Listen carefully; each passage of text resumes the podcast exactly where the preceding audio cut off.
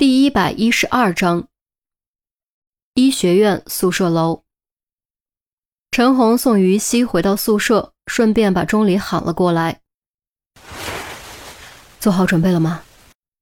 陈红问着，取出平板，将最新的视频录像调出来，直接定格在最后的画面。于西本能看了一眼钟离，点点头，表示自己准备好了。看看有没有熟悉的东西。陈红将平板递给于西，并没有直接点出杀人雨伞，以免对于西造成诱导。于西捧着平板，只看了一眼就全身僵住，接着双手开始轻轻颤抖。幸好钟离及时接住，否则平板非摔碎不可。伞，这把伞。于西咽了口口水，眼中满是惊骇和不敢置信，颤声说：“怎么会在他手中？”你认识这把伞？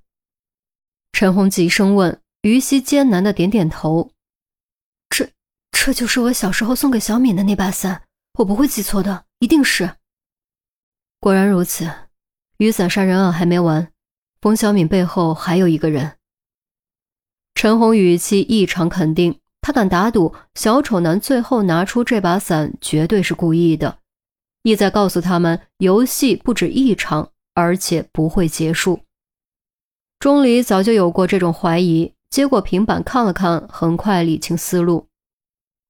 留下礼盒的人，拿走雨伞的人，冯小敏保护的人，协助徐德全的人，折磨于西的人，其实是一个人。陈红郑重颔首，不只是协助，其实从头至尾都是他策划的。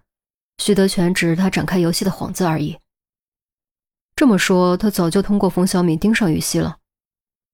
钟离看向于西，于西猛一哆嗦，又一次感觉浑身发冷，仿佛有双眼睛突然从背后看着自己。谁料陈红却朝钟离努了努嘴：“不止盯上了于西，还盯上了你，你自己从头看一遍吧，然后告诉我到底怎么回事。”这回轮到钟离吃惊，连忙从头将视频播放一遍。当他听到最后那句问候，他也登时愣住了。我根本不认识他，别轻易下结论，毕竟他戴着面具。陈红紧盯着钟离的表情，以防钟离说谎。只要是我认识的人，声音我都记得住。他的声音我没听过，我真不认识他。钟离的语气同样万分肯定。那他为什么特地向你问好？他怎么会认识你？陈红步步紧逼。钟离只能摇头，对于他不知道的事情，他无法做出回答。又盯着钟离看了好一会儿，陈红才收回目光，关掉平板，塞回包里，走到门口。那就先这样吧，注意保密，除了我、老陆和丽君，不准对任何人泄露半个字。休假期间注意安全，不要随便离开学院范围，好好回忆回忆，尽量提供一切有用的线索。说完，陈红关上门离开了。房间中只剩下钟离和于西两人。沉默持续了好一会儿，于西才试探着问：“你真不认识他？”“他认识我就足够了，这说明他和我之间有联系，不是和我爸的失踪有关，就是……”钟离忽然住口，没有说下去。“就是什么？”于西好奇，他发现钟离的脸色变了那么一瞬。与他自己握住矿泉水瓶时的反应有些相似，心中不由暗暗琢磨：难道钟离也经历过什么可怕的事情？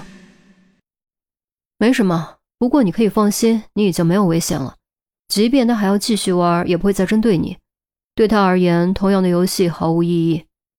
钟离眼神闪烁，避开话题。搞得你很了解他似的。算了，还说不说？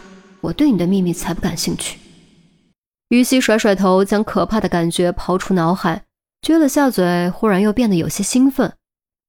言归正传，反正我被强制休假，无事可做。你考完试也是闲着，来训练我吧。就现在。谁说我闲着？我不要复习吗？明天还有考试，我这就去复习。钟离说着就要往外走，于西连忙将他拉住，挑着眉毛不满地说：“喂。”不带你这样出尔反尔的，你明明已经答应我了，不许反悔。我是答应你了，倒没说是现在。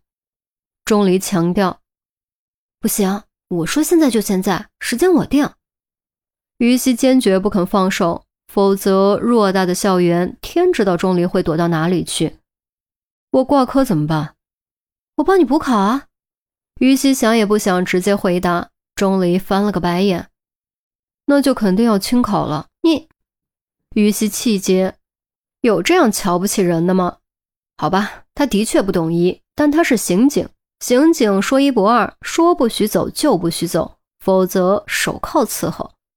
说掏就掏，毫不含糊。看到明晃晃的手铐，钟离被成功唬住，不得不选择妥协。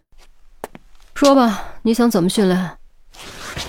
钟离无奈坐下，于西坐在床头上，歪着头转手铐。嗯，怎么说呢？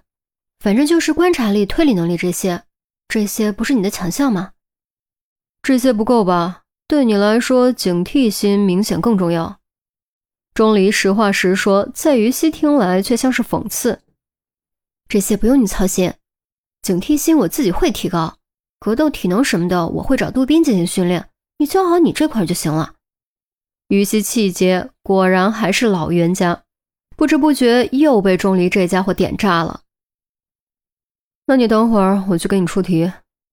钟离起身欲走，于西连忙冲过去挡住门，一脸狐疑，扬起脸盯着钟离。你不会是想偷偷溜走吧？当时你要是有现在的警惕心该多好！我不会溜走的，反正也耽误不了多少时间。钟离依旧实话实说，同时依旧那么气人。反正也耽误不了多少时间，这到底是瞧不起他，还是说他聪明？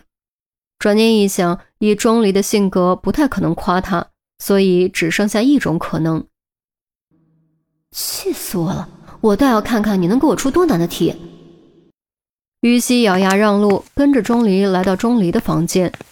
钟离也不介意，打开电脑，噼里啪啦打了几页文档，又在网上找了几张照片，最后打包发到于西手机上。整个过程只用了不到十五分钟，果然没有耽误多少时间。喂，你认真点，我没有和你开玩笑。你可别应付我。于西用严肃认真的目光盯着钟离，如果钟离敢应付他，他真的会生气的。谁应付你了？我的节奏很快，想跟着我学，你就得做好跟上节奏的准备。刚才发给你的文档里有二十道题和三张照片，晚饭之前你要把所有推理题解出来，还要告诉我你从三张照片观察推理出了什么。错一道，欠我一顿饭。钟离的语气同样很认真。凭什么错一道一顿饭？于西觉得这分明就是趁火打劫。钟离却不解释，看了眼时间，距离晚饭还有两个多小时，你自己抓紧，我自习去。稍后我们食堂见。说完，钟离拉开门，转身就走。刚过楼梯口，又转了过来，严肃强调：“你请客。”于西站在门口待了好一会儿，才突然回过神来，斗志昂扬，冲回房间，扑到床上，迫不及待打开文档，开始做题。他发誓一定要好好证明自己，欣赏欣赏钟离目瞪口呆的样子。